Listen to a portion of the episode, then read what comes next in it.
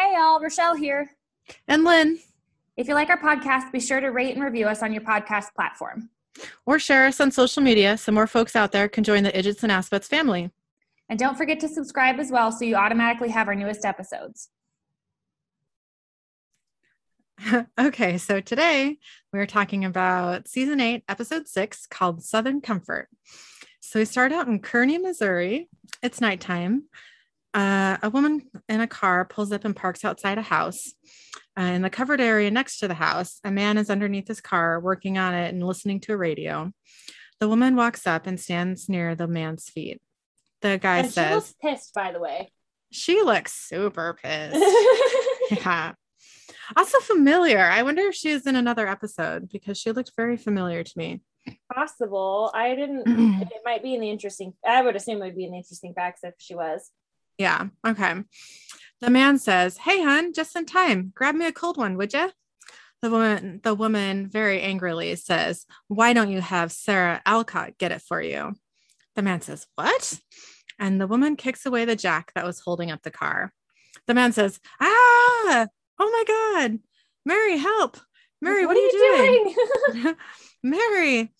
And Mary gets in the car and starts the engine, which is bad news. yeah, like I don't know if he's gonna make it. You know? yeah. The man says, Help me. But Mary drives away as the man screams. Blood splatters a refrigerator upon which there is a large sticker that reads, The South will rise again. And we get our opening title sequence. I thought that was a nice touch. yeah. Yeah. It Um, kind of okay. reminded me of um have you seen the movie Sweet Home Alabama? No, uh-uh. Oh, I think you should watch it at some point, but at one point it's like, Praise the Lord, the South has risen again. okay. Oh, okay. That's what it reminds okay. me of. So we get our opening title sequence, and then we're outside of Fat Max Rib Shack. It's daytime. Dean is leaning against Baby while looking at his phone. Sam walks up carrying a bag of food and two drinks. Sam says, Heads up, and he hands Dean a drink and walks to the passenger side of the Impala. Dean says, I caught wind of a case on this police scanner. Sounds like our kind of thing. Sam says, I wasn't even gone 10 minutes. I'm like, dude, Dean give it a break. Yeah. Dean says, Okay, that matters. Why? Sam says, I don't know, Dean. How about because you haven't said a word to me since Prentice Island? And now what? You want me to shut up and ride shotgun and act, and act like nothing happened? Dean says, You want to talk about Benny? Fine, let's talk. Sam says, Okay, how about he's a vampire? Dean says, He's also the reason I'm topside and not roasting on a spit in purgatory. Anything else? Sam says, Don't pretend I don't get it. I know you had to do what you had to do down there. Dean says, I highly doubt you get anything about purgatory, um, which is a little bitchy, Dean, but that's I fine. know, like, dude, really? Like, come on. Yeah. Sam says, But you're out now, and Benny's still breathing. Why? Dean says, He's my friend, Sam. Sam says, And what about my friend, Amy? She was what? Because you sure as hell didn't have a problem ganking her.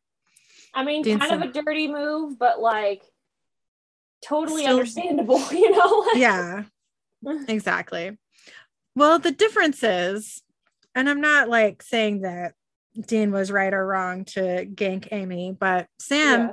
had not spoken to amy in how many years you Yeah. know like 20 or something like that Yeah, at least.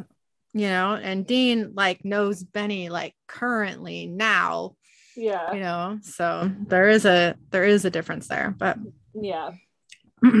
Dean says, Well, I guess people change, don't they? We let that werewolf Kate go, didn't we? Sam says, She was different. She, you think Benny's different. He'll tell you he's not drinking live blood or something. Dean nods. Sam says, And you believe him. Wow. Okay. You know, you're right. People do change. Dean says, Yeah, I got a vampire buddy, and you turn your phone off for a year. Sam says, Don't turn this on me. Like that's kind of a weird leap, you know? Like, yeah yeah that know, didn't like, really make the connection so- there those yeah. aren't the same thing, you know? yep dean says look benny slips up and some other hunter turns his lights out so be it sam says but it's not going to be you right Dean says, You come in or not? And he gets in the car. So they go to the house where the woman drove over her husband. Sam and Dean are wearing their FBI suits and sitting in the car. Dean says, So, guy's old lady comes home while he's working underneath his ride, puts the pedal to the metal, and takes half his head off. Sam says, What? That's it? Dean says, Yeah, in a nutshell. She says she blacked out, doesn't remember a damn thing. Sam says, Well, that sounds like insanity. Dean says, Maybe. Sam says, Okay, so how does that make this our kind of thing? Dean says, Because Sam, Kevin's in the wind, okay? And you're sulking around like an eunuch in a whorehouse. A eunuch in a whorehouse is what I meant to say.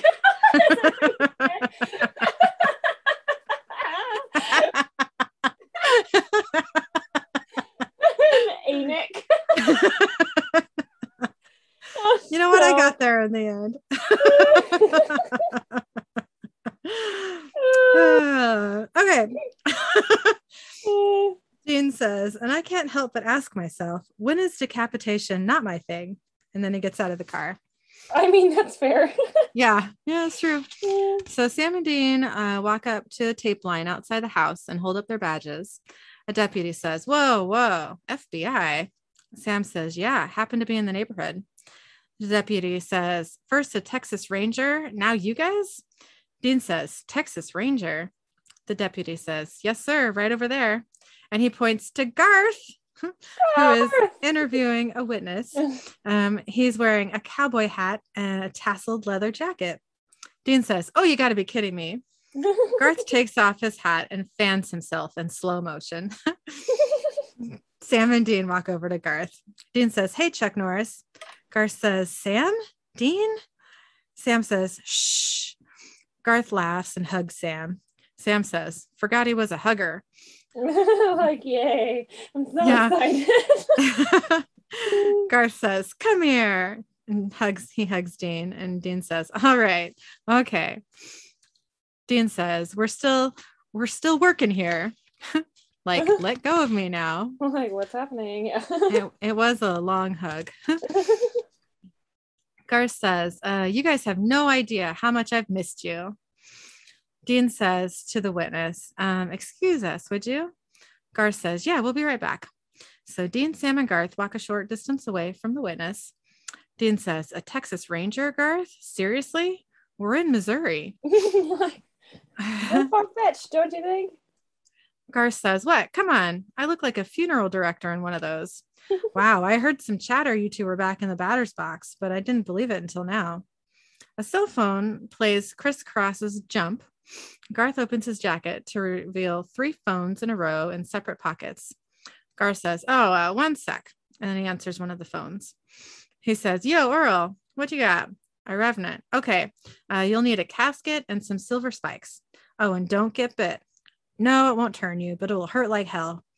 Okay, so once you got all that, nail that sucker in, bury him, and throw away the key. Okay? All right. Hasta. Dean says, What are you doing? Gar says, My job, hombre. Dean says, Your job? Gar says, Yeah.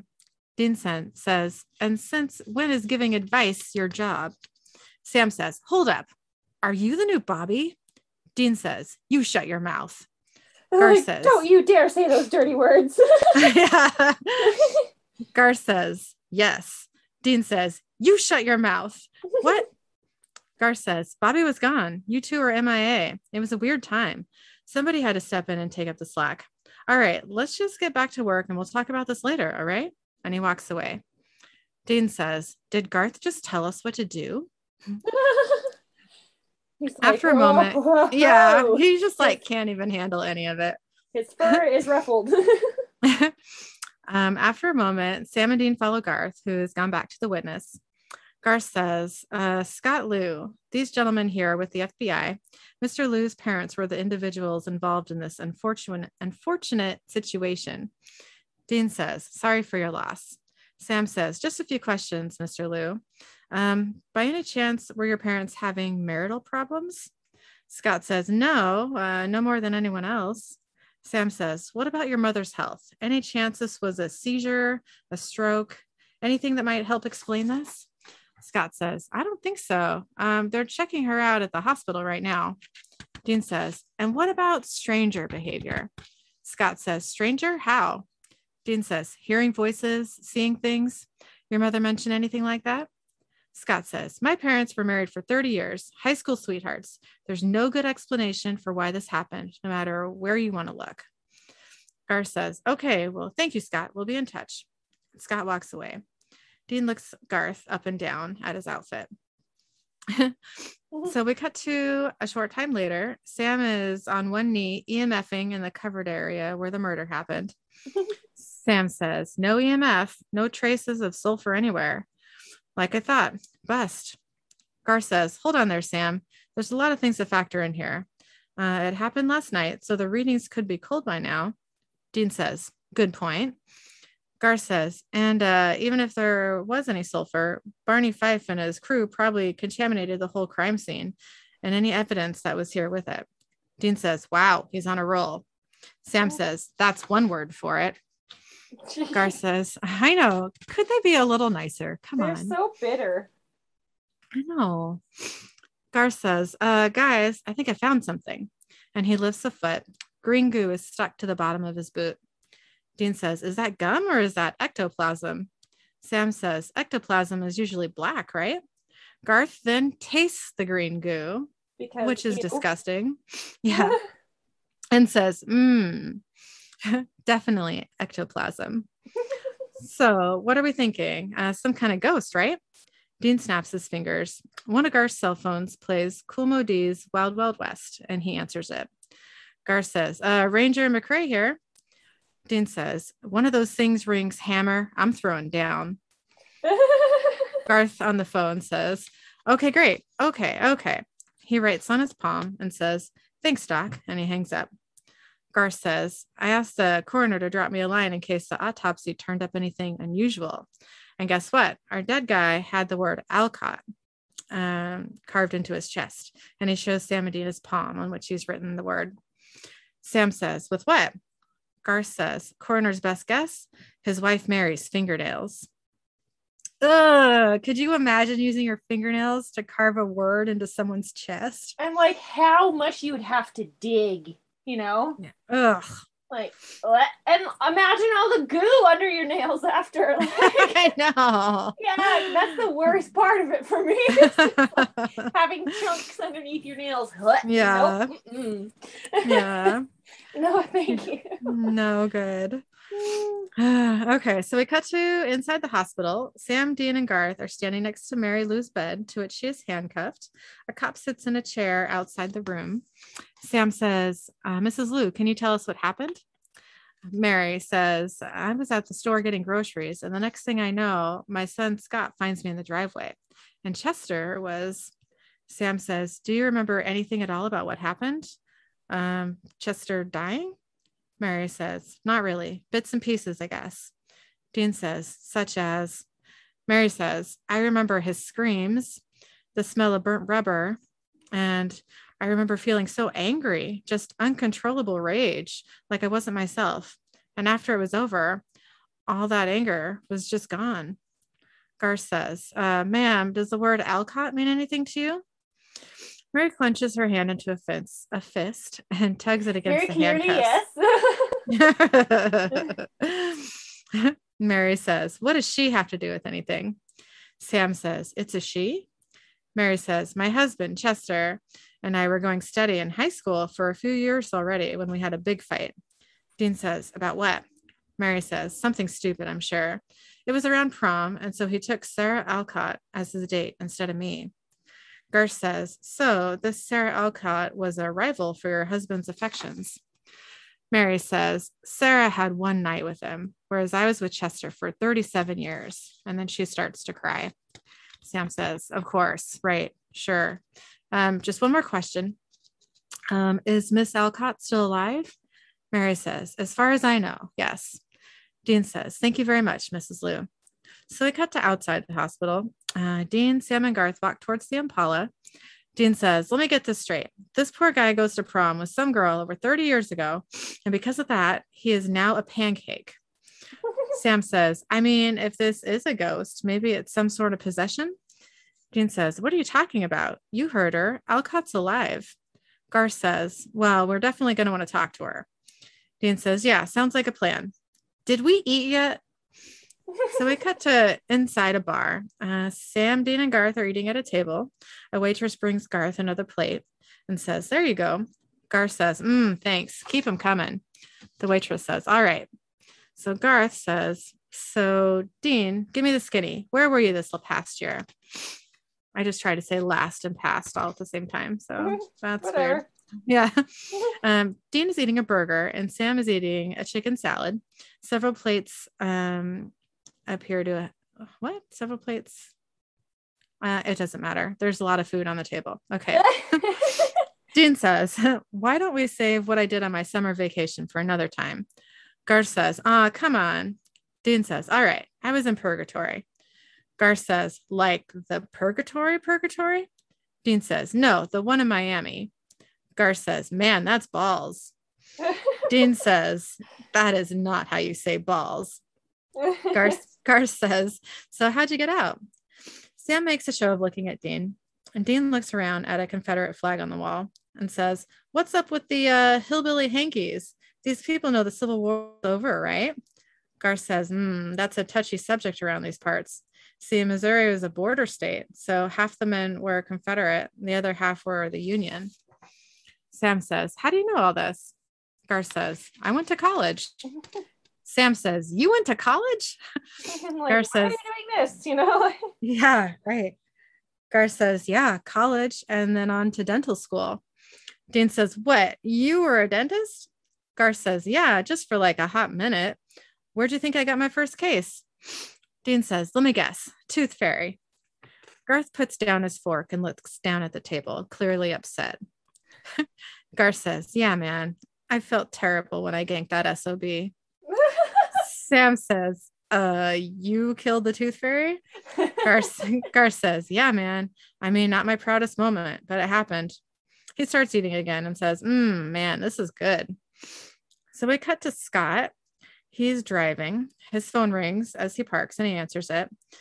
Uh, on the phone, he says, Hey, hun, uh, just grabbing some Joe on the way to the hospital. Gonna bring mom her stuff. Uh, a man walks towards the convenience store that Scott has parked outside, and he sees Scott and waves. Scott says, Oh, crap, Jeff's here. Don't worry, I'll be fine. Okay. Uh, love you. And he sees Jeff go into the store. Scott shakes an asthma inhaler and inhales from it. He takes the money from a woman's purse next to him, which I think is his mom's purse, but it's weird that it's there, I think. It's his mom's purse. Because he's like, he just said he's bringing her her stuff. Oh, right. Okay. I did not make that connection. I was like, why does he have a freaking handbag with like rhinestones on it? But okay. So Scott goes into the store. He wanted to be sparkly. Okay. You know, that is okay. to each their own. I mean, it doesn't not... quite look like his style, but still. yeah. So he goes into the store. Black uh, green goo drips from one of his ears. He starts to pour himself a cup of coffee, and Jeff hurries up to him. Jeff says, Hey, Scott, how's. Oh, look, I heard about what happened with your folks. I'm really sorry. If there's anything, I mean, anything that I can do, just ask, man, please. Scott says, How about getting me my money back? And he flings hot coffee in Jeff's face. Like, Jeff falls to the ground. That would hurt so bad. Oh, yeah. Jeff falls to the ground, yelling in pain. Scott takes a shovel from a rack and stabs Jeff with it. Blood splatters a refrigerated cabinet nearby. Scott stabs Jeff several more times with a shovel before dropping it to the ground and turning it away. Scott looks up at the security mirror and his reflection flickers and then appears as a Confederate soldier with dead gray skin. So we cut to something. Looking. Yeah, totally. Um, we cut to sometime later. Jeff's body lies on the floor, covered with a bloodstained sheet. Sam and Dean, dressed in their FBI suits, walk over to it. Dean says, So, first the mom goes natural born killer. Now the son. Well, what do we got? A ghost with an Oedipus, Oedipus complex. I can do this, I swear. It's fine. okay. You good? yep. Dean says, I don't know what that means. Sam says, check that out. And he points to the refrigerated cabinet upon which the word Sussex is written in blood. Dean says, Sussex, what, what is that? Another name? Sam says, I don't know. Garth, who is wearing his ranger jacket and a baseball cap, finishes talking to a sheriff and turns to Sam and Dean. Sam says, Hey, what'd the cops say? Garth steps in green goo again and says, Ah, come on. And then he says, Not much. Uh, Scott insisted he wasn't in control of himself. Says all he remembers is a red hot rage. Sam says, So what is this? Some kind of family curse? Dean says, Is that Bobby's hat? Gar says, Oh, yeah, sure is. We worked a Rougarou case together a few years back. He left it in my car, so I kept it as a memento. Uh, Dean takes the cap off of Garth's head, and Garth says, What are you doing? Dean says, That's not how you wear it. oh, like on your head, you know? exactly. A deputy says, Gentlemen, surveillance, surveillance. I can't say that word right now. Surveillance. Sur- Thank you. uh, Dean tucks the cap under his jacket, and the deputy says, uh, But something is all screwy with it. So they watch the security footage of Scott stabbing Jeff with a shovel. Um, Scott's head is covered uh, on the footage by a white light, and there is a white line across the screen. The deputy says, Must be the camera. Garth says, Yeah, thank you there, deputy. Dean says, Do you guys see the head? Ever seen anything like that? Garth says, Like that? No way. Sam says, So? Dean says, So? Garth says, So, I'm thinking we need to talk to Sarah Alcott. I found her, although these days she goes by Sarah Brown. Sam says, How about this? I'll check her out and you two see what you can find out about Sussex. Garth says, Word. Dean says, Awesome. Sam looks very pleased as he leaves. so we cut to Sarah Alcott's house. Um, Sam and Sarah are sitting on the porch. Sam is drinking some iced tea. He says, Mmm. Sarah says, Now I know you didn't come all this way for my sweet tea, agent. Sam says, No, um, actually, I'm here about Chester Lou. Sarah says, Oh, yes, so sad. Sam says, It is. Is it true you and Chester dated a ways back? Sarah says, Well, that is an odd question for the FBI, isn't it? Sam says, You wouldn't believe the awkward questions I've had to ask people. Sarah says, Yeah, well, yes, yes. Me and that old Tomcat Chester, we went to prom together. That's about it. Sam says, And that's all? Sarah says, Well, I wasn't exactly a good girl, if that's what you mean.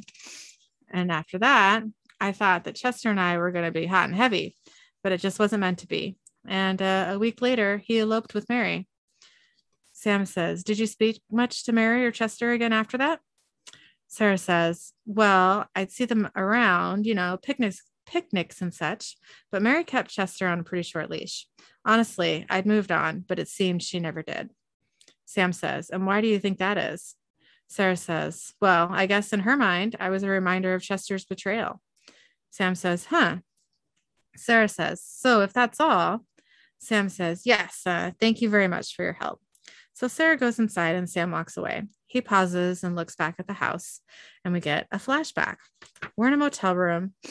It's night. An empty bottle of alcohol lies on its side next to two glasses on a table. Clothes are strewn around the room, uh, coffee table and sofa. Sam and Amelia are in bed together. why is this happening? No. How do you go from being a total bitch to like being like, come on in, cowboy? You know, like, I mean, that bottle of alcohol probably helped. Yeah, you're right. I guess. Blame the booze. But I just, I just hate her. yep. Amelia says, It's been a long time since I let myself go like that. Sam says, Yeah, I know what you mean. Amelia says, You asked me if I lost someone. I did. My husband. He died in Afghanistan eight months ago. Sam says, That must have been, um, I can't imagine. Amelia says, Yeah, we were together forever, or at least it seems that way. Then one day, Don just enlists, didn't ask me, just said something about wanting to do the right thing. Next thing I know, he's off overseas and I'm all alone. I got a couple letters, some phone calls, and then a knock at the door, just like that. And everywhere I looked, all I could see was judgment and pity. Bless you. all I could see was judgment and pity and just this constant reminder of Don everywhere. So I moved here and became even more of a hot mess than I already was. And you hit a dog. So we cut back to real time. What? Yeah, I know. You're not making sense, lady. I mean, it makes sense. Uh, you hit a dog, so you came across my path, and well, here I am. I guess you know, like she doesn't even seem like thrilled about it. You know. No. Listen, if you're in bed with Sam Winchester, you're fucking thrilled about it. Okay. I know, right? God. Okay. So um, Sam looks back at the house again and walks away. So we cut to the boys' motel room. Dean and Garth are sitting at the table. Garth is reading a journal and Dean is using the laptop while drinking a beer. Garth reaches for a beer um, that is on the table, uh, but Dean grabs it away from him. Dean says, Easy there, flyweight. Last time you drank a beer, I had to pick you up off the floor. Garth says, You're such an idiot. Dean Like, says, "Oh." I know. Dean says, Idjit's supposed to be used angrily, okay? Not happy. If you're going to butcher it, don't say it at all. Gar says, Whoa, then, okay. None of my business. I didn't realize this is such a big deal, but okay. Yeah. Yeah. He says, None of my business, but does this have anything to do with you and Sam? Dean says, No, you had it right. It's none of your business. Gar says, Okay, it just seems that you guys are a little tense around each other. Dean says, We're fine. Can we get back to work? Gar says, Yeah. Dean says, Okay. Gar says, All right, just uh just letting you know that I'm here for you for anything. I know sometimes Bobby, he would. Dean says, You're not Bobby, okay? You're never gonna be Bobby, so stop. I mean, There's- little harsh. You know, like Yeah, yeah. give him a break, Oh. man. You know. Exactly. Garth says, Bobby belonged to all of us, Dean, not just you and Sam. And I'm just taking what he showed me and trying to do something with it. That's all. Which I think is a pretty good point. Yeah. Yeah. Dean says, Why don't you see if you can find something in that bourbon drenched book of his so we can get the hell out of Dixie? All right. Garth says, Yeah, I'm on it. Dean says, Hey, Sussex is not a who, it's a what. It's a business that went belly up about a year ago. Look at this. He turns the laptop towards Garth. Uh, on the screen is an article about the bankruptcy of Scott Lou and Jeff Bolt's tire company. And Dean says, So the guy that Scott brained, his old business partner, ran the company into the ground. Garth says, So Scott had a beef with Jeff. Dean says, Looks like. His phone rings and he answers it. Dean says, Hey, you're on speaker. And he puts the phone on the table. It's Sam. He says, Sarah Alcott's clean. If you look past the fact that she and Chester knocked boots on prom night back in the day. Dean says, Okay, so Mary has a grudge against Sarah and Scott has a grudge against Jeff. Besides the fact this is uh, making my head hurt, uh, how does this add up to a ghost? Gar says, Guys, Bobby has it right here. Green goo equals a specter. Dean says, Which equals ghost, right? Gar says, Yeah, kinda. A specter is an avenging ghost. It possesses you and finds out whatever betrayals you're feeling and forces you to act on them. Sam on the phone says, Bobby say anything in there about how we hunt these things? Gar says, uh, the last specter he encountered rose shortly after someone desecrated a nearby grave. So on the laptop, Gar searches for grave, vandalism, and Kearney in the federal criminal database.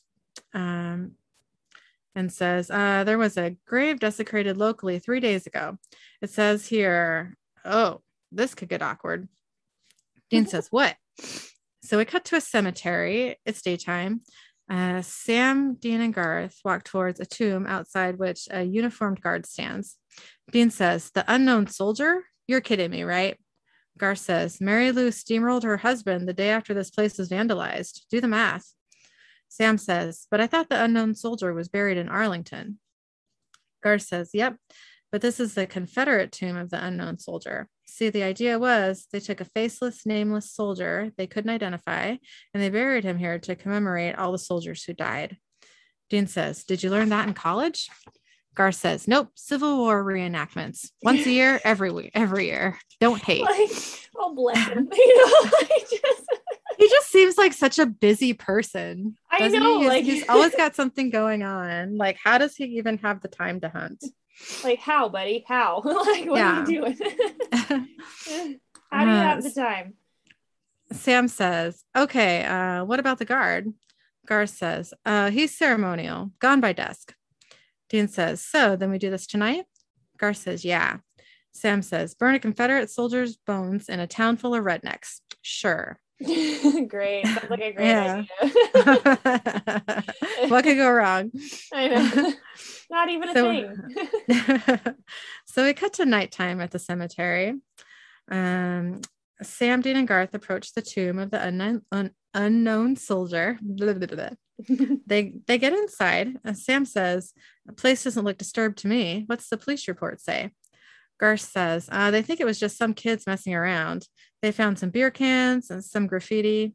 Oh, and the casket was open when they got here, but they closed that back up." Dean says, "Yeah, but not before Casper had a chance to make a run for it." Sam says, "So what? If they never touched this, none of this would be happening?" Gar says, "Yeah, according to Bobby." Dean says, "All right, well, let's get this party started." Sam Let's picks get up a. Anyways. Sam picks up a circle of thin cord from the floor. Uh, Dean says, Sammy, you want to give me a hand? Um, so Dean, Garth, and Sam push off the heavy stone lid of the casket. Inside is a skeleton in a uniform with a sword and a gun. Garth says, Whoa, check out this hardware. Do you guys know how much this is worth? Dean says, Yeah, but why open it up if you're not going to take anything? Sam says, I don't know. Maybe the cops showed up and they had to split fast. Garth says, You sure this will work, even on a specter? Dean says, It's a ghost, isn't it? You burn its bones, the ghost disappears.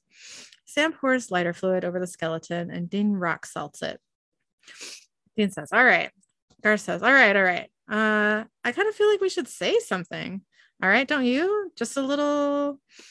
Dean looks at Sam and says, Sure, we won. And then he strikes a book of matches and sets the skeleton on fire. He's so, So- bitter through this whole episode. Yep. so we cut to the sheriff's office- office. It's daytime. A folder lands on a deputy's desk. The sheriff says, Write that up for me, would you, Doug? Doug watches the sheriff go back to his desk. Um, Scott, who is in a holding cell nearby, says, Help. Um, and he's holding a hand to his chest and struggling to breathe. Scott says, Please. Deputy Wallace says, Hey, you okay?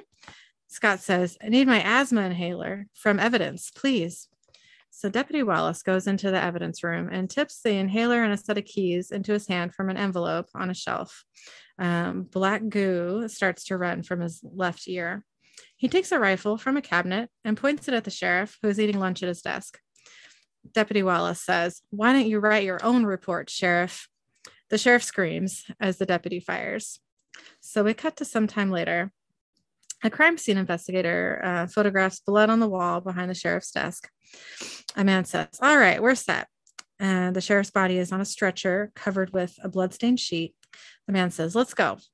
And another man says, Yeah. So the two men push the stretcher away. Dean, Garth, and Sam stand around the sheriff's bloodstained desk. Dean says, Ten Bones says Deputy Doug had an axe to grind with his boss. Garth says, How can you be so sure? Dean points to green goo on the sheriff's tape dispenser. Garth says, Ah, what the hell? Dean says, Maybe we torched the wrong redneck. Sam says, Or maybe not. Maybe an object was removed from the grave, something the specter is attaching itself to. Dean says, Like Bobby's flask? Garth says, Um, I don't know, guys. You saw what I saw. Those kids didn't take anything. Sam says, Or they did. Dean says, And the specters hitched a ride with it. Sam says, And whoever has the object gets possessed. Garth says, Okay, so who's got the object? And more importantly, who do they got a grudge against? So we cut to Sam, Dean, and Garth in a holding cell with Deputy Wallace. Sam says, All right, we need you to focus, Deputy. Our lives, other lives depend on it. Tell me Our what- lives depend on it. that would have been more dramatic. um, Sam says, Tell me what happened after you shot the sheriff. Deputy, the deputy says, I was on the ground. I think Carl tackled me. And when I asked him what happened, Dean says, And? The Deputy says, Well, he didn't answer me. He just took my gun and walked away.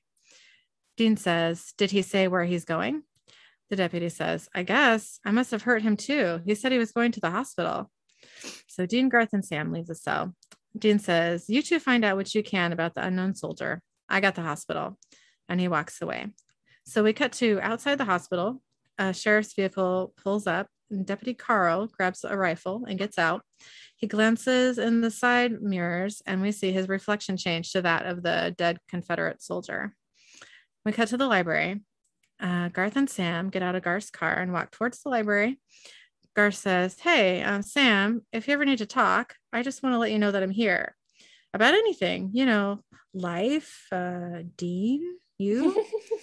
he's not Sam's- sly. no, he's not. he but he has, to be, but he's he not. has such good intentions. he has good intentions, but it's kind of funny. Like he thinks he's being tricky, and it's like "Eh, you're not. Yeah. You know, like- right.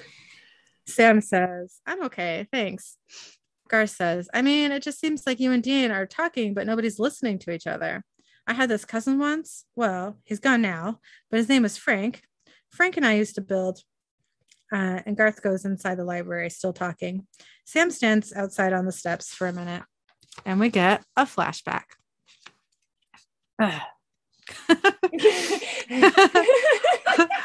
We're in Amelia's motel room still. Ugh. God, could we just like flashback to anywhere else, please? like literally anywhere. Yeah. So Sam wakes up and rolls over. He says, Hey, Amelia, Amelia is dressed and holding a purse. Amelia says, Hey, uh, just lock up when you leave. I'm late. And she picks up her keys. Sam says, Wait, what? Amelia says, I think it's better if neither of us get the wrong idea here. Sam says, Okay. Like, um, what would that idea be? You know? yeah. Amelia says, and I know I said a lot of things last night, and I know I can't ask you to forget them, but just do. Sam says, why? The bitch is back. That's why. You're right about that. God, she Uh. only gets better with alcohol. I know. Can she just be always drunk? Thanks. Amelia says, because I don't need your pity. I don't need you looking at me the way they all like that. Sam says, wait, um, you think this is pity? Amelia, I'm glad you told me about Don. It helps me understand. Amelia says, How messed up I am? You think I don't know that? You don't have to feel sorry for me, Sam. Sam says, I didn't mean it like that. Amelia says, Yeah, well, like I said, I'm late. So, and then she leaves the room. Like a Yeah. bitch. God. Uh, so we cut back to real time outside the library. Garth opens uh, the front door and says, Hey, you coming? So we cut to outside the hospital. Dean gets out of the Impala, which is parked behind the sheriff's vehicle. Um, we cut back to the library. A librarian is leading Sam and Garth through the aisles. She says, uh, You do know there's a good reason he's called the unknown soldier, right? Sam says, Right. Uh, we were just hoping maybe a theory or two had been floated around over the years, something local maybe. The librarian says, There is one. And she takes a book from a shelf. We cut to inside the hospital. A woman and a man in hospital employee uniforms are laughing together on opposite sides of the reception desk when a shot shatters a pane of glass next to them. They scream and duck for cover. Deputy Carl points his rifle at the man. Carl has black goo coming from his right ear. Um, Carl says, Hey, ump, you remember me? I stole second. The man says, Carl? I got it. you- Don't tell me I didn't. I know. The man's the man says, Carl, what the hell are you doing? Why are you doing? Carl says, Why am I going to make mustard from your brainstem? I don't know. Why did you call me out, ump? The man says, I'm sorry. Carl pulls the trigger, but the gun doesn't fire. Dean says, Looks like you're shooting blanks. Carl turns around to face Dean. Dean grabs a rifle and punches Carl. Carl says, Hey, that tickled. Carl then punches Dean, who falls to the floor. Carl grabs Dean and pulls him to his feet again. Uh, we cut back to the library. The librarian is turning pages in a book as she speaks to Sam and Garth. She says, uh, Corporal Collins of the Union shot and killed his brother Vance, who fought for the Confederacy, local boys. We see a photograph of Vance in the book. Sam says, Wait, so two brothers fought on opposite sides of the Civil War? The librarian says legend has it that Vance swore vengeance on his brother with his dying breath. Years later, consumed by guilt, no doubt, the corporal dug his brother up where he's where he'd buried him on the battlefield and brought him home. Garth says, Are you suggesting this Vance guy is the unknown soldier? The librarian says, That's one theory, anyway. Sam says, What's that? And he points to the photograph um, in which Vance is wearing a necklace with a round disc pendant. Uh, we cut back to the hospital. Carl is gripping Dean by the throat. Dean says, Carl, listen, I know the specter's turning the temperature up in there. So just tell me what the object is and we'll send this joker home. Carl says, I don't think so. There's unfinished business, thanks to you. He sniffs Dean and then says, Oh, the specter likes you. I'm pretty sure that any, I was going to say anyone who sniffs Dean is going to like him. That's just the way the world works. Dean says, Oh, yeah. Why don't you tell him to come on out here and we'll make promise bracelets? Carl throws Dean onto and over a desk. So we cut back to the library. Uh, the librarian says most of the soldiers were poor farmers. So um, the families would give them a penny on a string. It was for good luck, and in case they never, in case they ever got lost, they always had a penny for food or drink. Sam says, "A penny." Cut back to the hospital. Carl holds up a penny with a hole drilled in it. He says, Here, have a taste. And he presses the penny onto Dean's hand. Uh, we cut to Sam and Garth. They leave the library. Sam is on the phone, uh, but he just gets Dean's voicemail that says, It's me. Do what you gotta. Sam says, Dean, hey, there was a string on the floor of the tomb. It used to hold an old penny. That's the object. We're coming right now. So we cut to the boys' motel room. Sam and Garth go inside. Sam has his phone to his ear, and we hear a phone ringing in the room. Sam says, Dean, what the hell, man? We went to the hospital. Dean is sitting uh, on the bed. His phone is ringing next to him. Sam says, You're not answering your phone. Dean has black goo running from his right ear. He stands up and points a gun at Sam. Dean says, You should have looked for me when I was in purgatory. And then we cut to a montage. um, the screen says three days ago, and we're in the tomb of the unknown Confederate soldier at night. Some teenagers drink beer and look in the casket. One points a gun that was in the casket. Another takes the penny on a string from around the skeleton's neck. He breaks the string off and puts the penny in his pocket. Uh, the teenager who took the penny uses it to pay for a purchase at a convenience store. And the cashier gives the penny as change to Mary Lou. And we see a flashback of Mary Lou kicking uh, the jack out from under um, the car that Chester Lou was working on. And then Scott Lou takes the penny from Mary Lou's bag, which is next to him on the seat of his car. We see a flashback of him stabbing Jeff with a shovel. We see a flashback of Deputy Wallace going into the evidence room and tipping the inhaler and keys into his hand. Uh, we see that in addition to the inhaler and keys, he's also tipped the penny into his hand. We see a flashback of Deputy Wallace shooting the sheriff. The penny drops from the deputy's hand onto the floor.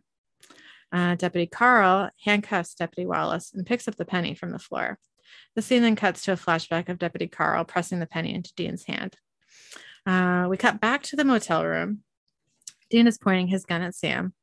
Sam says, Come on, Dean. I know it's not you in there pulling the strings. Dean says, Shut up. And then to Garth, who makes a move towards uh, his belt for a weapon, he says, Don't. To Sam, he says, You never even wanted this life. Always blame me for pulling you back into it. Sam says, That's not true. Dean says, Really? Because everything you've ever done since you climbed into my ride has been to deceive me.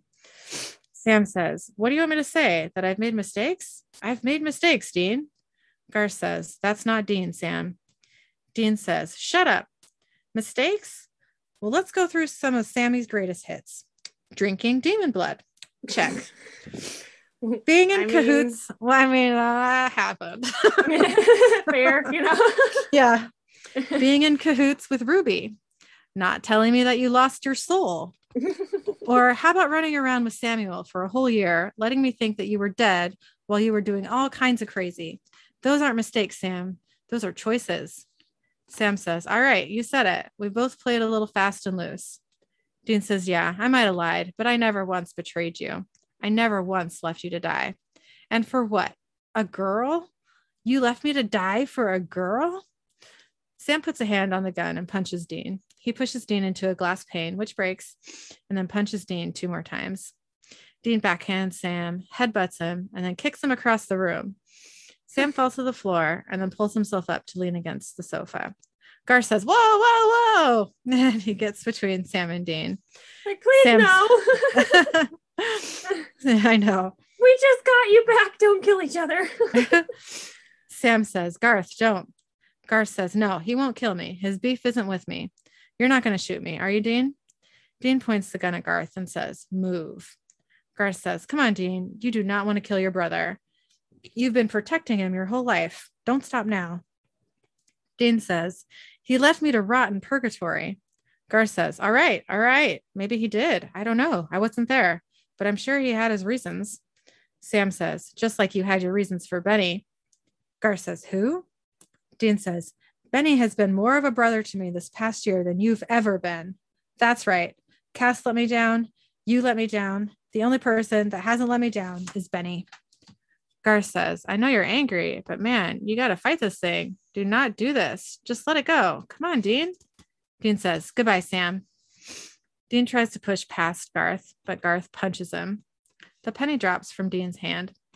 Garth is shaking his hand like he's in a lot of pain and says, and says, Ow, God. And then Garth picks up the penny. Sam says, Garth, don't. Garth says, It's cool. It's all good. I'm cool. Dean touches the black goo on his ear and looks grossed out.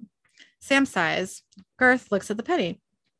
So we cut to some time later outside the motel. Garth walks to his car carrying a bag. Dean follows him. Garth says, It took me forever to melt that penny, but it's finally gone. Dean says, How come that penny didn't jack you up like everyone else? I mean, I can understand why it didn't affect the kid who took it. He's young and innocent, but uh, everyone at some point in their life feels like they've been screwed. Gar says, Not me, man. I let all that stuff go with the help of my yogi, my Sega Genesis, and you should too. You can't change the past, amigo. Now, there's something I want to say to you. Stop being an idiot. with Bobby dead, you and Sam are all each other has. And that's not so bad, man. Now you know what's coming next, right? And he spreads out his arms. He says, Come like, We're gonna hug it out. Yeah. it's gonna happen. and Dean says, Oh. and Garth says, Come on. Dean says, Yeah, okay. And Garth hugs Dean. Dean says, Hey, uh, and he takes Bobby's hat out of his pocket and puts it on Garth's head. He says, Keep on trucking, Garth. Garth says, Thanks. Um, and then one of his cell phones plays MC Hammers. You can't touch this. And he says, Oh, yeah, I got to go. Garth on the phone. Uh, Garth gets in his car and then answers the phone. And he says, Yo, Lamar, what do we got? Wendigo? You got a flare gun? No? What about a flamethrower? He laughs and says, Then you better get some sneakers, buddy, because you're going to have to run. All right. He's laughing. This guy's like literally about to die. He's like, Haha, that sucks. yeah. Goodbye. So Garth tries unsuccessfully to start his car. He slams a hand on the steering wheel and says, Balls. And then Dean looks proud of him for using it correctly. Garth tries again to start his vehicle, this time with success. He gives Dean a thumbs up and drives away. So we cut to inside the boys' motel room. Sam is wiping his face uh, at the sink. There's a knock at the door. We get a flashback. Sam is knocking on Amelia's motel door. She opens it. She says, Sam, I can't. She starts to close the door, but Sam stops her. Sam says, I don't pity you, okay? I don't. You and I were a lot of things, but we're not to be pitied. Look, I lost my brother, Dean, a few months ago. It felt like my world imploded and came raining down on me, and I ran just like you. Amelia says, Is that supposed to be a pep talk? Sam says, Yeah, sort of. Amelia says, Because see, now I pity you. Sam follows Amelia into the room. She is such a fucking bitch. Ah. Okay. Like, do not throw stones in a glass house, girlfriend. You know, God. So Sam follow, follows Amelia into her room. She's holding an empty glass. Sam says, Well, I mean, that wasn't really my point. And he closes the door behind him. Amelia picks up another glass and says, Yeah, well, bell's rung on that one. So they sit down on the sofa and Amelia pours some whiskey. Sam says, So, uh, so what now? Amelia, Amelia says, I don't know. You want to talk about it? Sam says, Last night? Amelia says, No, Dean, you pervert. Sam says, Yeah. Um, you you joined in. exactly. also makes you a pervert. yeah. but let's just forget about that, right? Sam says, Yeah, yeah, I'd like that. Do you want to talk about Don? And he puts a hand on her leg. He says, Hey, I'd like that too. And then Amelia covers his hand with her own. And the flashback ends. We uh, back in real time in the boys' motel room. We hear more knocks. Sam is looking at himself in the bathroom mirror. Dean from outside the motel room yells, Sammy. And there are more knocks on the door. Sam sighs and slowly walks out of the bathroom. So they cut to you can't outside. ignore me. I know. I know. That was a little weird. Uh, we cut to outside in the parking lot. Sam closes the trunk of baby. Sam says, for the record, the girl, her name's Amelia, Amelia Richardson. She and I had a place together in Kermit, Texas. Dean says, Look, man, I don't even remember what I said, but uh, Sam says, But what? But you didn't mean it? Oh, please. You and I both know you, didn't need that penny to say those things. Dean says, Come on, Sam. Sam says, Own up to your crap, Dean. I told you from the jump where I was coming from, why I didn't look for you. But you, you had secrets. You had Benny. And you got on your high and mighty, and you've been kicking me ever since you got back. But that's over. So move on, or I will. Dean says, Well, Okay. I know. Uh, that's the right thing to say. Dean says, Okay, I hear you. Sam says, Good. And he walks towards the passenger seat and faces Dean over the car. Sam says, You know what? Hear this too. I just might be that hunter that runs into Benny one day and ices him. Dean says, I guess we'll cross that bridge when we come to it, won't we? He's Sam bitter says- about Amelia, or not Amelia. Um, Benny. Amy. Oh, Amy. Okay. You're Mhm, right. for sure. Yeah. Like I'm Um, gonna find this friend of yours. You know. Yep. Um, Dean says, I guess we'll cross that bridge when we come to it, won't we? Sam says, Yeah, yeah. You keep saying that. And credits. Okay, so my first thought for this episode is that from the title, I totally thought it was going to be like a Benny centered episode. Yeah, I did too. Like especially because I mean, I guess Garth has a little bit of a of an accent, you know. Mm, yeah, I could see that. And I'm not sure if that's like his normal accent. I don't think it is. I'm trying to remember what he sounds like at cons. I don't think he sounds like Garth. Yeah, I don't think he sounds like he's got an accent.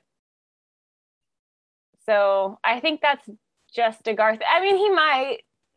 Yeah, I never, I didn't really like get the point of the episode being called Southern Comfort, other than the fact that it would like happened in the South. I guess like Yeah. something to do with Garth, you know. I know. like I, that's got to be, you know. yeah. but um and it doesn't Maybe, tell maybe us he's comforting because he gives all those good hugs. maybe That's a reach. i don't know yeah it doesn't say any interesting facts so Yeah. it's- Okay. anybody's guess Maybe there's like a huge glaring reason and we're just like missing it. So if that's the case, like somebody out of it to please, figure it out. yeah. Somebody please email us us about what's it. going on Yeah. because we don't know um but yeah i totally thought it was going to be like a benny centered episode because of like the southern like thing. benny has a like a heavy southern accent Yeah. like that's really the only reason why i thought it was going to be a benny episode Mhm. but anyways also okay like why didn't the cashier because you know what the coins going person to person right and Yeah. making people get possessed why didn't the cashier get possessed because he had it in his hand to put it maybe in maybe the cashier's all like chilled out like Garth, i guess you know? maybe yeah that's the only thing i could figure because it was like oh it went from this person to this person to this person well let's just forget about that this person touched it though you know Yeah. Yeah, I don't I know. didn't think about that. like you would think that because of you know Garth was like, oh, I'm all zen and everything, you know, like that they would say something like, well, it must not like they would have said something as to why it didn't affect Mhm. him, other than just like, hey, it didn't like he he just doesn't matter, you know, like Yeah, it must be that. There's there's no other reason. yeah, it was weird, but anyways, that I I just like couldn't couldn't forget about it. Mhm. Yeah. but um so i'm not sure like whether i agree with dean or not but like i think it's kind of interesting that dean is like so peeved that garth is trying to be bobby. Like homie you were gone. Sam was mia like something had to happen you know like Yeah. Somebody like Gar said needed to pick up the slack. yeah. And um, and he said that, you know, Bobby showed him how to do all that, yeah you know, which means that maybe that was Bobby's intention eventually, you know. i mean maybe yeah maybe he was like, yeah, he shouldn't be on the battle lines. we'll put him behind the phone. yeah. Obviously, Garth can hold his own, but you know, it's Yeah. just kind of funny that it's like, yeah, this little kind of like this odd kid that we got over here. Eh, We're gonna just make him the receptionist. yeah, I don't think Dean. I think what Dean was more pissed about was not that he was like, you know, picking up Bobby's responsibilities, but maybe that he was saying balls and idjit. Oh, yeah, no, you for sure. Like, that's wrong. And I think definitely, like, that's yeah, He was trying to instead of just taking the job, he was trying to be Bobby, and right. only Bobby can be Bobby. Yeah, So like for sure that's what he was irritated about, but it was kind of like, dude, like that's it seems like a bit of an overreaction, you know, like yeah. that's fine. Be a little bit like, what the hell? You know, but Mhm. like don't freak out. Like there's, there's Mm, yeah. no purpose, you know. Dean needs to just stop freaking out. I know. You know, Well, he's good at freaking out though. yeah, he is. He also just needs a little bit of Xanax, I think. Quite possibly. Yeah. yeah. Either that or a, yeah. A double. Anybody would need Xanax after purgatory. Oh yeah, for sure. I mean, So- but here's the thing. Like Dean is used to monsters. Like that's been the most concentrated Mhm. period of like having to be around all sorts of different monsters for you know any length of time.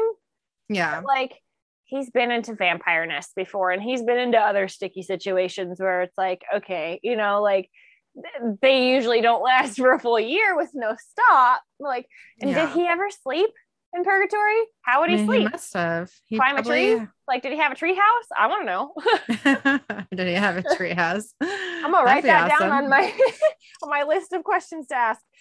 So now with what did Dean eat in purgatory? We've got how did he sleep? Yeah. How slash where did he sleep?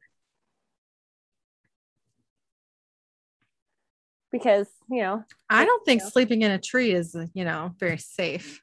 well, I know. Well, that's the thing is, it's like okay, it's not safe, but like nowhere on the ground is gonna be safe. Right. Yeah, I don't know. Oh, Steve's like, hello. Oh, It was his birthday yesterday. Not that I know what his birthday is, but it was his uh, anniversary of. Uh, it was it was our anniversary yesterday. oh happy anniversary. So, oh, and now he's gone. Okay, well, fine, whatever. That's He's okay. like, oh my God, they're talking about me. he's like, hi, I'm leaving. whatever. um, but yeah, I don't know. I think it was Dean's just like too upset about Garth trying to like have any sort of like Bobby isms, you know, yeah. which But at the end, when when Garth said balls when his car wasn't working, Dean looked he was like of him. okay with it. But the Yeah. thing is, is like he had to get basically like put in his place to be okay with it, which is like, dude, Yeah, you're right. You know, like this shouldn't have been that big of a deal to begin with, but okay, you know. Mhm. Um, but yeah. Anyways, um, what was your favorite moment from this episode? My favorite moment was when um I think Garth was like answering like one of those phones in his uh jacket. Pocket. multiple. Yeah. Yeah. and um I I think um I think that happened. Sorry, we're we're not Yeah. recording this on the same day that we recorded the first half. So things are a little hazy. But yeah, um, no, he was he was answering the phone, one of the Okay. phones from his pocket. I, and Sam was like, "Wait, are you the new Bobby?" And Dean was like, "You shut your mouth." And um, Garth was like, "Didn't Garth say something like, yeah, I am the new Bobby?" well, so I, I the only reason I know this is because I wrote it down because I thought it was kind of funny. Um, Okay. So Sam was like, "Are you the new Bobby?" And then Dean goes to Sam and is like, "Shut your mouth!" And then he turns to Garth and is like, "You shut your mouth!" you know, nobody have a mouth open. You know. yeah. Well, I just really liked that whole like Dean telling everyone to shut their mouth. Yeah. no, no, no, no, no. he went on overload and it was too much. yeah. What was your favorite moment? Um, mine was when I think it was Sam. Yeah, Sam asks um Garth if he killed the Tooth Fairy because he said so, like, oh, it was because they figured out in this episode that Garth used to be a dentist, Right. and he was like, yeah, I was a dentist until like some I don't even remember, and I don't know what he said He said something like he had his first case or until he had his first case, yeah, something like that, and then. Sam just kind of like puts two and two together. He's like, wait, you killed the tooth fairy? And he's like, yeah, you know, he's just like so much regret, you know, and he's just like, I don't know. He said something to the effect of like, you know, I did, I wish I didn't have to do it or something like that. And He's just like so sad that you could tell like that case probably like wrecked his childhood Yeah. memories, you know, like just everything's wrong, you know. but but yeah. Yeah. that was my favorite. He's just like there's so he's got so much regret about killing the tooth fairy. he's not okay with it. um but yeah, so um our interesting facts from this episode. Uh, the first one it says when Dean tells Garth that um, he's been in purgatory, Garth asks like purgatory, purgatory. then Dean responds, "No, the one in Miami." Um, to which Garth responds, "That's balls." The purgatory in Miami is a gay strip strip club, a script strip club. There we go. Yep, I knew that. I knew that from Tumblr. Thank you. I don't. I think. I think I figured that out. Like, I, I'm pretty sure that like you told me after I watched the 1st Mhm. episode. This must have been like one of the episodes that we like watched together, maybe or something. Because I remember you telling me that like it was like a gay strip club somewhere. You know. Yeah. I don't know why I knew it, but I'm pretty sure that's why. yeah, I can't think of any other way you would have known it. yeah, I don't. I mean, I wouldn't have looked it up. I wouldn't have thought twice about looking it up. Yeah. um, it says uh, Chilton Crane, who appears in this episode as Mary Lou, um, has previously appeared in Supernatural. Um, in season two, Crane portrayed Beverly Tanner in the episode uh, Croatoan. So she must have been one of the other hunters, maybe. No, she was the Or- mom who got infected. And they kept her like in that little side room in the doctor's office. And then she tried to kill like Sam or something later. Oh yeah, hmm I do remember. I knew that. she looked familiar. yeah um so it says garth's cover is as a texas ranger and he's going by the name ranger mccrae um, which is a reference to the main character of the novel and the acclaimed miniseries lonesome dove from 1989 um, captain augustus mccrae was a retired texas ranger and was played by robert duvall in the miniseries. Okay. i've never even heard of that. Um, it says uh, the Confederate tomb of the unknown soldier is in Biloxi, I'm guessing is how you say that, uh, Mississippi. Um, Kearney, Missouri, does not have one. Uh, Kearney is most famous for having the birthplace of Jesse James. Oh, okay. the original house still stands and it's quite a popular tourist destination. Hmm, Cool. That's fun. Um, so it says Garth tells Sam and Dean, even if there was any sulfur, uh, Barney Fife and his crew probably contaminated the whole crime scene and any evidence that was there with it. Um, he's referring to the bumbling deputy sheriff from the Andy Griffith show from 1960. Oh, okay. I feel like I've seen that before, mostly because I'm fairly certain that my grandpa used to watch it. So, Mhm. like, or no, I think I'm thinking of Matlock, maybe. Oh, I don't know. I think that's the one that he used to watch. It was on like the Hallmark channel or something growing up, which I mean, heck, Mhm. it still might be, but Yeah. yeah. I think I'm thinking of Matlock for sure.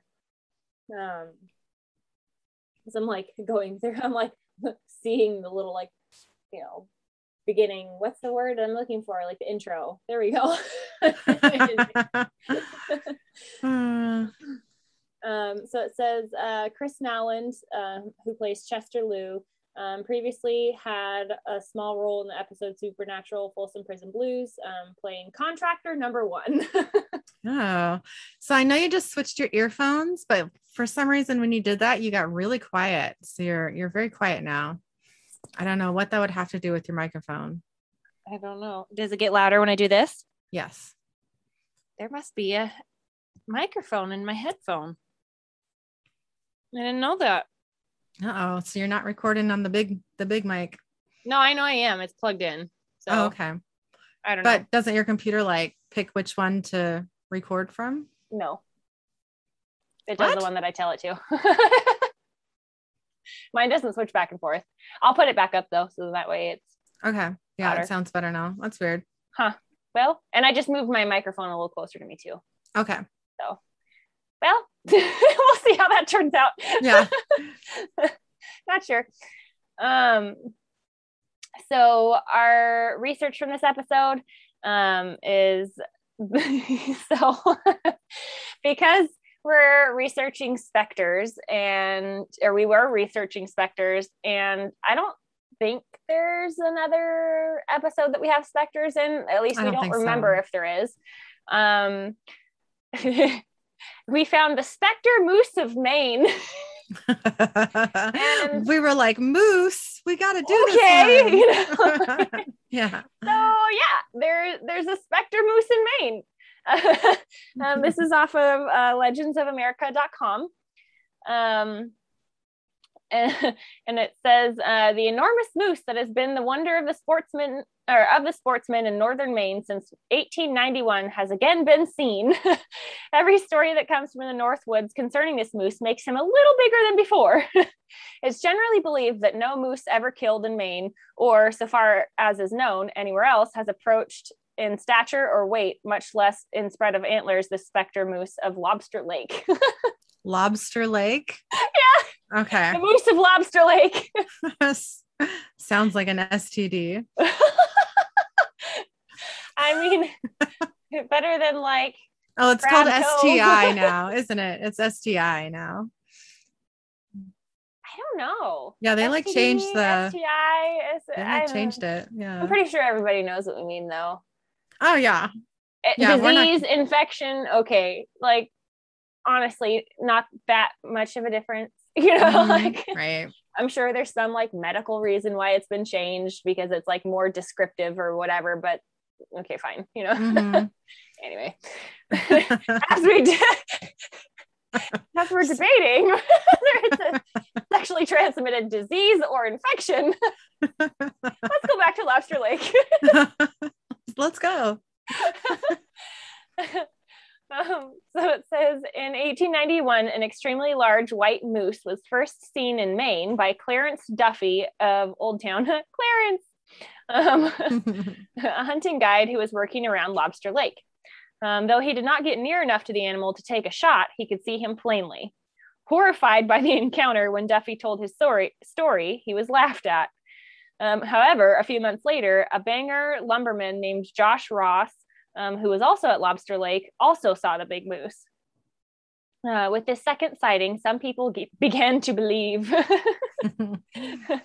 it says that same year, a New York hunter saw the big moose near, um, oh boy, I'm going to butcher this, Sour, Sow, Swordna Hunt, Hunnelt. Okay. I don't know. It's S O U R D N A H U N L T. So, sword na Hunnelt. Yeah, I got I'm gonna go with um, Lake and fired several slugs into the animal without the least apparent effect, except for making it angry. um, the moose then charged the man, who took refuge in a bear cave, where he remained for about an hour before the large animal sauntered away. Wow. Um, it says, however, these tales were still mostly discounted until a New York City sportsman, Howard Van Ness, saw the big moose and shot him several times in 1892. Um, this event occurred about 30 miles northeast of Nor- uh, Norcross, where Van Ness and three other New York men were hunting. Uh, Van Ness was separated from his companions when he shot the moose, which he described as weighed a ton, as tall as a camel, with magnificent head and antler. Um, after his shot hit the animal just above the shoulder, the moose let out a deep bellow and a grunt before coming after Van Ness, who took shelter beneath a tangled mass of fallen trees and branches. I feel like he would have just like gotten like stepped on and like Yeah, that doesn't like make a lot of sense. In the pile. Seems like it would take a little bit of time to get yourself under that kind of Yeah. whatever you want to call that Yeah. fallen tree bush thing. yeah. I mean, who says that any of this is actually even true? But still, you know, like of all the things, a specter moose, but I don't know if you get under that pile that fast.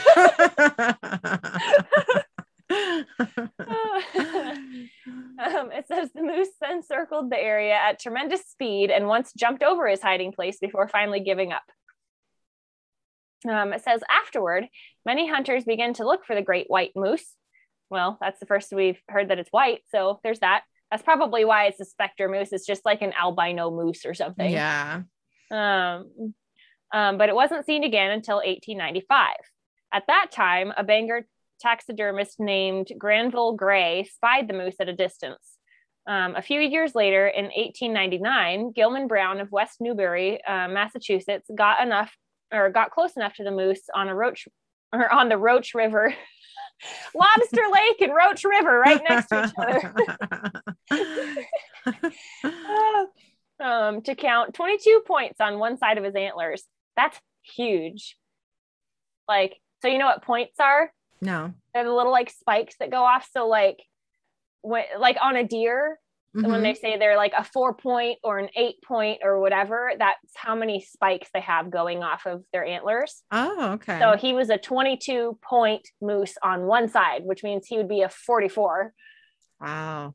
um which i don't know how much is a lot for a moose because obviously Hmm. moose have like their big like paddles or whatever i think they call them and a bunch of little things going off but hmm i don't yeah mm, biggin um oh here we go let me just like read the next sentence and that would solve my uh, problem uh usually moose antlers rarely have more than 8 to 12 points on a side so yeah Wow. that's like double Yeah. close to anyway.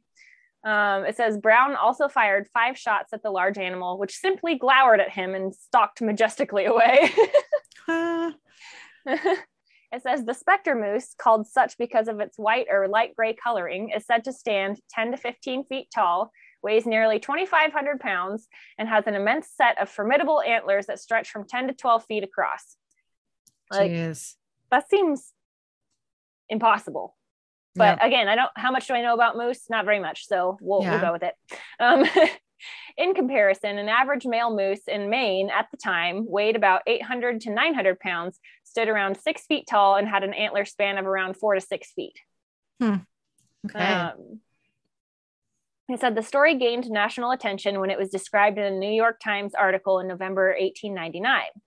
More sightings followed in the coming years, with one reported in 1901 when a hunter from Boston, Massachusetts, spotted a beast, uh, spotted the beast near Chairback Mountain in the Katahdin region okay.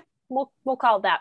Um, in 1906, George Nealand of Sherman, Maine, um, came close to the moose when he was bicycling on the road between Sherman and uh, Macwahawk. I'm gonna guess. Um, at first, he thought it was a horse, but when he stopped to take a closer look, he was surprised to determine that rather it was a very large white moose. Um, suddenly, the immense beast charged at him, and Neeland was forced to climb a tree to safety. Oh my God. How terrifying. After investigating the bicycle, the moose vanished into the forest. Okay, but like moose are mean. Mhm. Like they are not like, oh, cool. Like let's just like coexist. No, like those suckers will like take you out. You know, like yeah. they're like, oh, I don't like the way that you looked at me. Let me kill you now. You know, like they have, Okay. they're just, yep. I'll just that.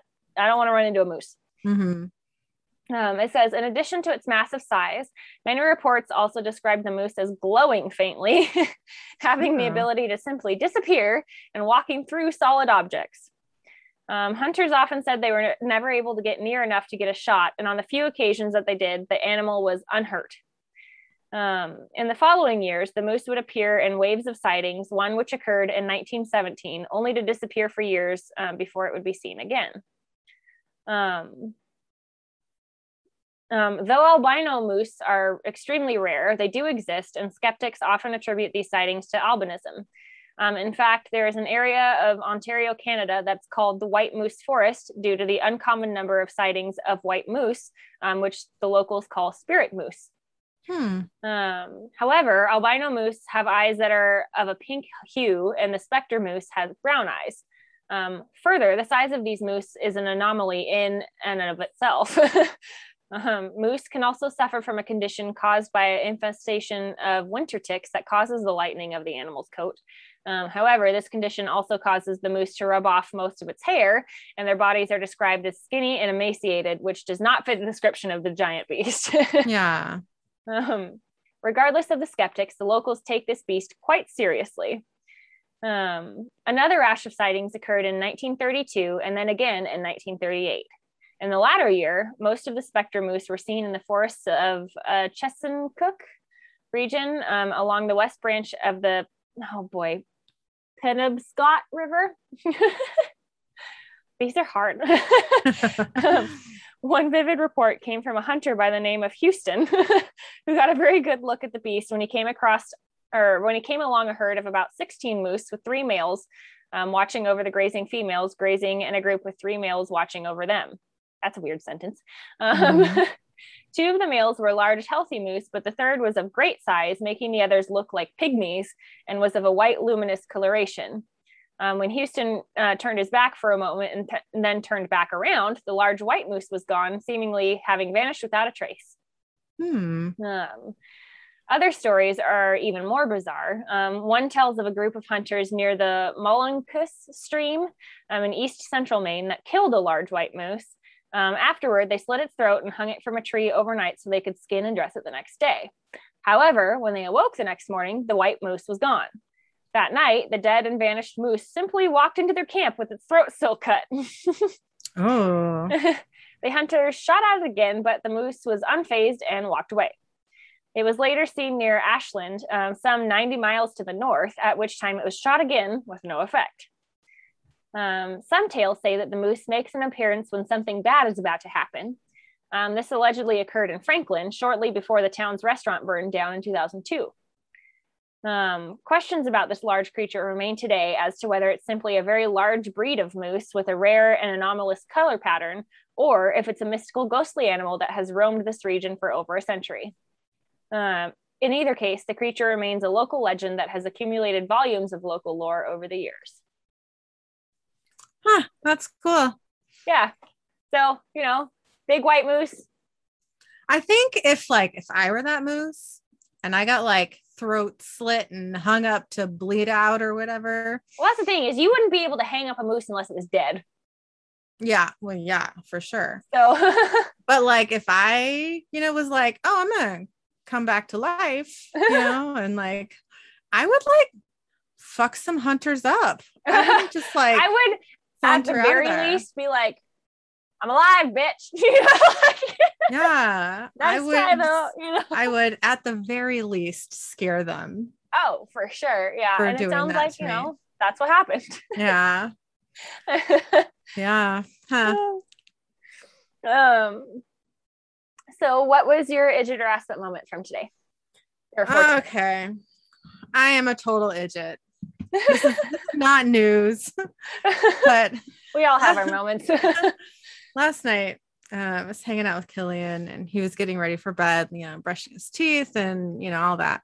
And he was like, um, Mom, you know, when I was born, I knew some words already.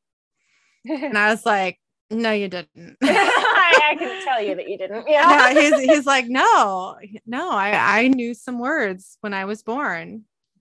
And I was like, Okay, like what? You know, do you remember? Because I didn't thought, or I didn't thought, I didn't think you remembered being born. Yeah. you know, like Yeah. we've talked recently about his like earliest memory and it happened when he was like two or something, you know? Yeah. So um he's like, well, like I knew the word ghost and you didn't say the word ghost to me till I was like 3.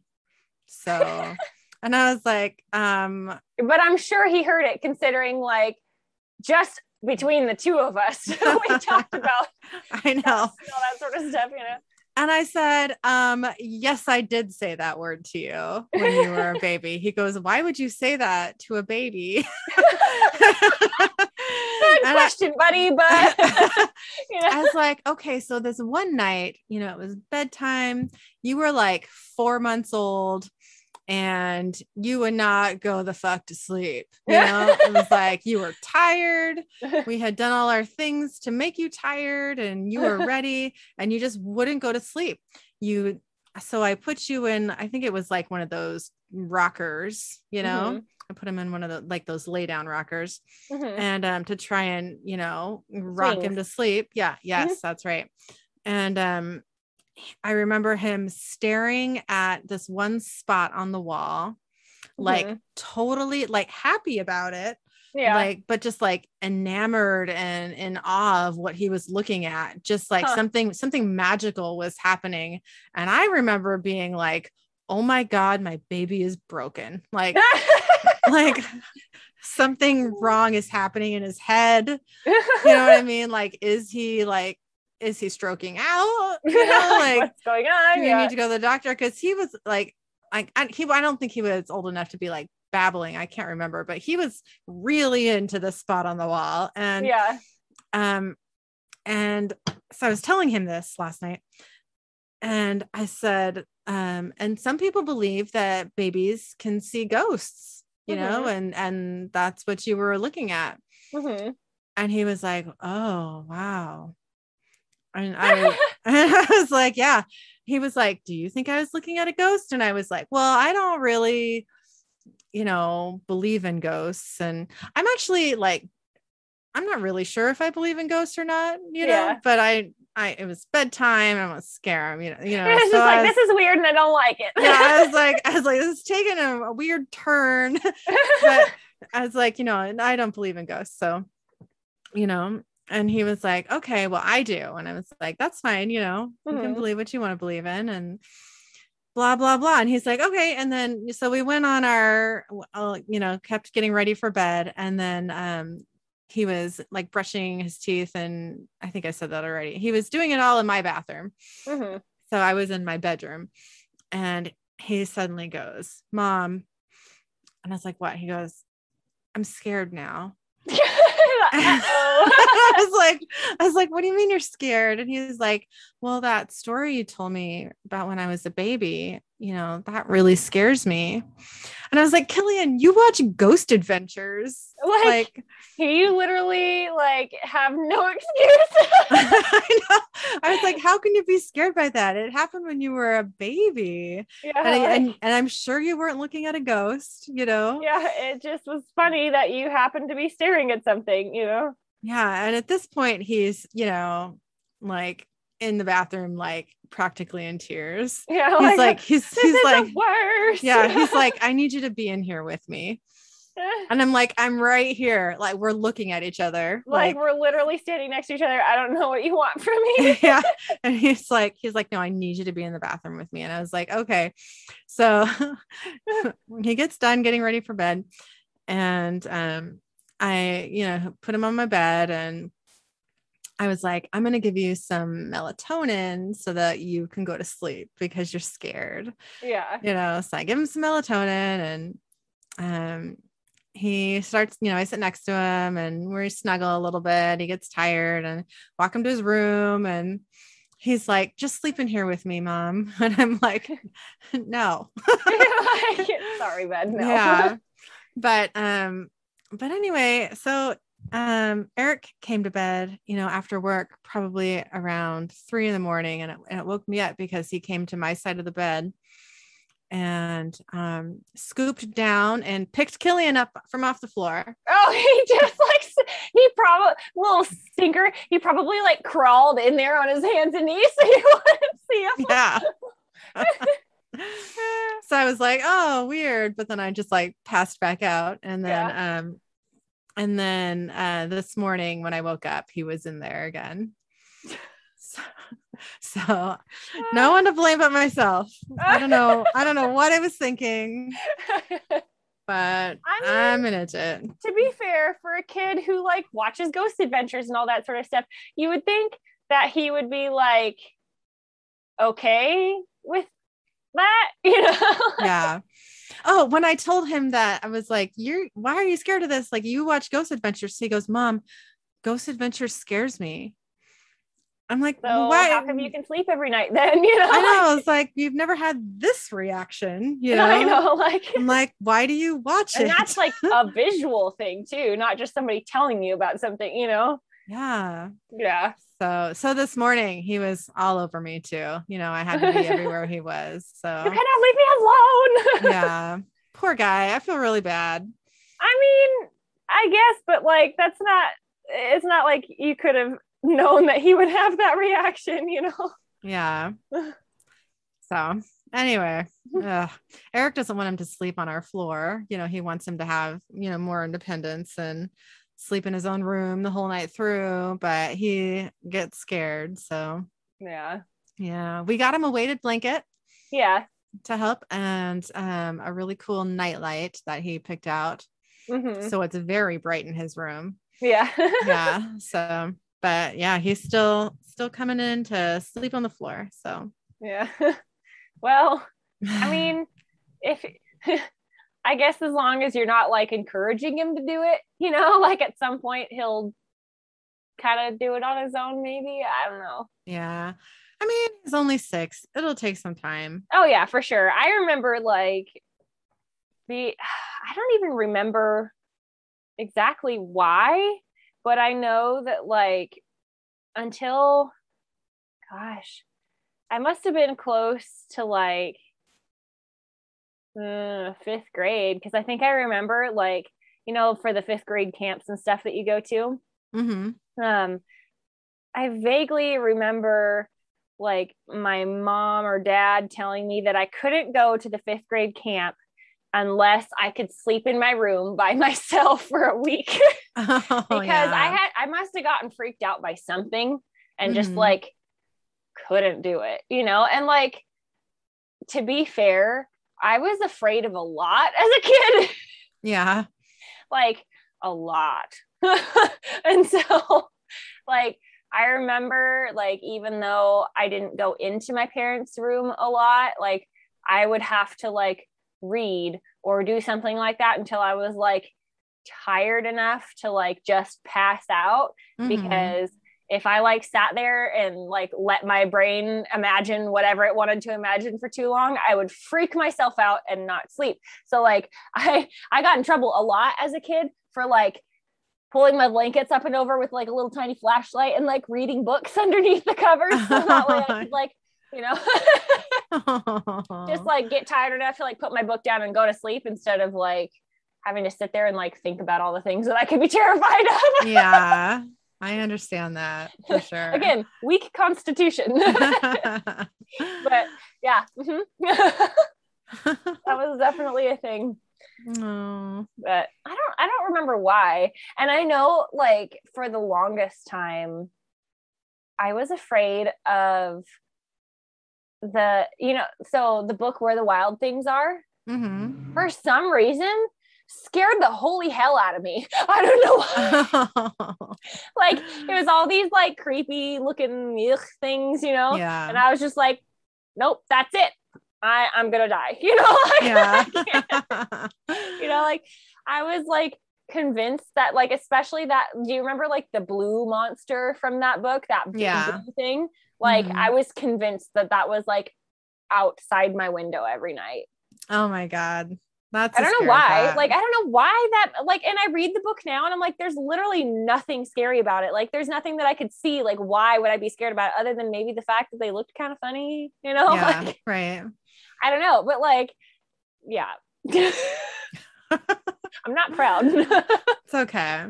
but it happened you know like Mhm.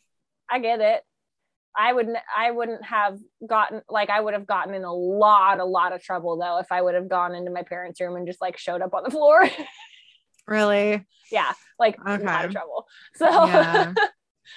but mm. Yeah, I like it actually because I like having my, you know, my family right there, you know. yeah And I like knowing that he's like, you know, next to me and safe and yeah you know, but that's like that's just like my wants and needs, you know what I mean? That doesn't Yeah. necessarily mean that that's like what's healthy for him, yeah you know what I mean? So yeah i mean he he does have to figure out how to like you know soothe himself at some point and like yeah. you know be able to just kind of like do his thing you know Mhm. but He will. I just shouldn't tell him stories about him well i mean to be fair like how how are you supposed to know so That's true.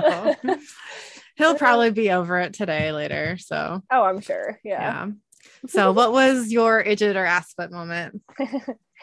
so mine i've done this twice since i wrote this down so that's fun but um at work we've got like because i work kind of like in a gym type thing Mhm. uh, athletic club um there's a cafe and i go and i get like you know energy drinks. Like they do the red bulls with like the flavoring and stuff in them and coffee and all that sort of stuff.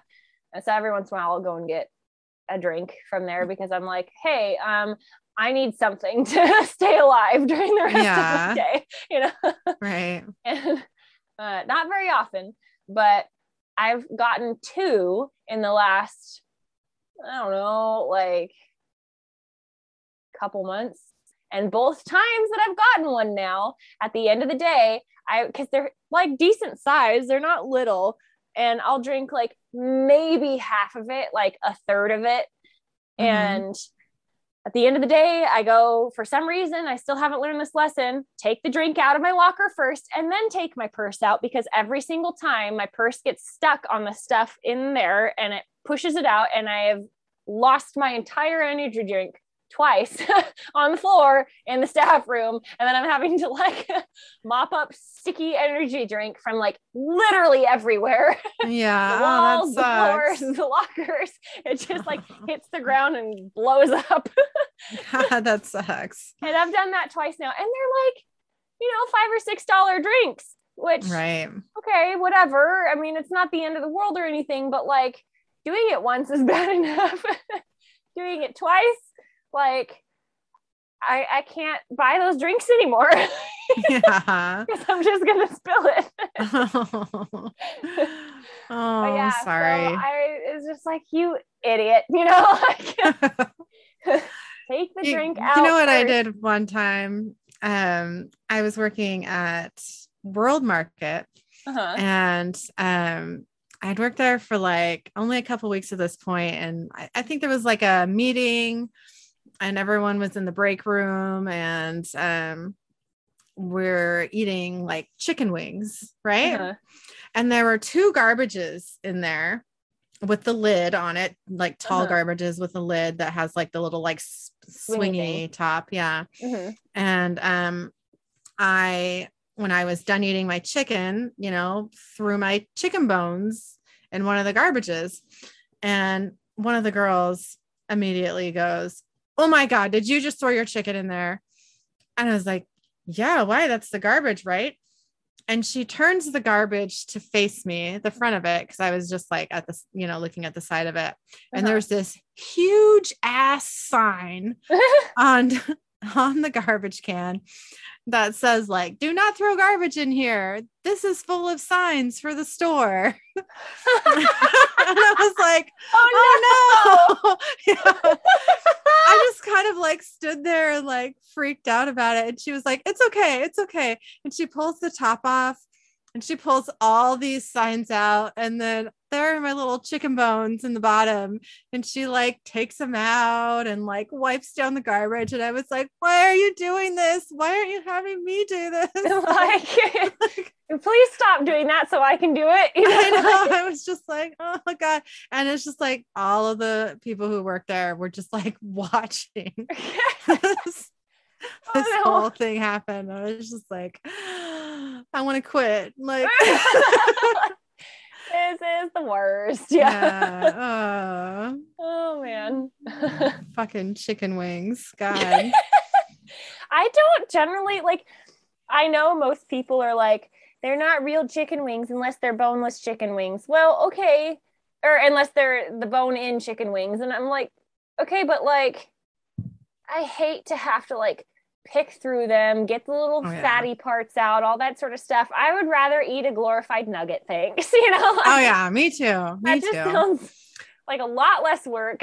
yeah. It's like, and a lot if I have waste. to eat a yeah if yeah if i have to eat a chicken wing like i'm i'm gonna try and just use one hand because i cannot have both hands messy it's Yeah. like a weird like i need to be able to like you know get something out of my eyeball yeah. you know or like you know pick out my wedgie like i just need i need a free hand to do things you know like so you can't do this to me. You know? yeah so i don't use both hands when i eat chicken wings yeah. and um which makes it really difficult to pick the to pick it apart and Yeah. you know like take like sometimes you have to like take a bone off to like get to the rest of the chicken so oftentimes i don't eat all of the chicken just because i can't get to it Well, you would just have to like use a fork or something at that point, which kind of defeats the purpose of like finger food, you know? yeah exactly like it's not supposed to be eaten with a fork, but you know, whatever. yeah Uh, All right. Well, thanks for listening to us and our shenanigans. You can email us at idjits and assbutts podcast at gmail.com. The word and is spelled out. You can also find us on Facebook and Instagram under Idjits and Assbutts, a supernatural podcast. Make sure to rate and review us on iTunes and send us your Idjit and Assbutt moments for a chance to hear your story on our podcast. Thanks again. Thank you.